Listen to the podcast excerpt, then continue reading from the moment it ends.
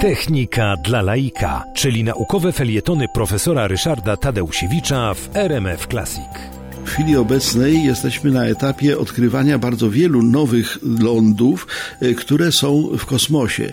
Tam, gdzie potrzeba, bardzo wiele nazw nadaje się y, na cześć ludzi bardzo zasłużonych, ale ten zasób jest też ograniczony. Zresztą bardzo często bywa tak, że y, czyjeś rzeczywiste nazwisko nadane nowej planetoidzie czy, czy jakiemuś obiektowi kosmicznemu budzi protesty, bo każdy żyjący człowiek ma swoich zwolenników i przeciwników. Natomiast postacie literackie na ogół są wolne od tego bagażu negatywnych emocji.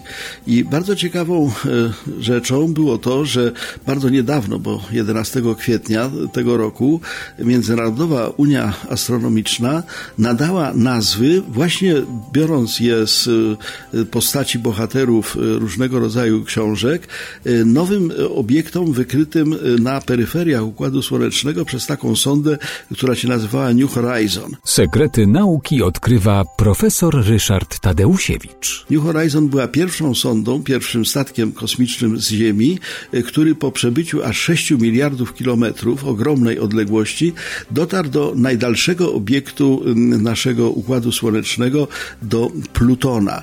Pluton był właściwie kompletnie nieznany, dlatego że obserwacje z Ziemi, czy nawet za pomocą e, kosmicznego te teleskopu Hubble'a nie dostarczały żadnych informacji o jego powierzchni, a tym bardziej nie dostarczały informacji informacje o powierzchni jego satelity y, Księżyca, który nazywa się Charon. Charon z Plutonem tworzą taki układ podwójny. Y, prawie, znaczy Charon jest dwa razy mniejszy od Plutona, zaledwie dwa razy mniejszy. Natomiast Pluton i Charon stanowią taki układ podwójny. One się zresztą obracają tak jak hantle, jakby były powiązane niewidzialną nicią i stale zwracają się do siebie tą samą stroną.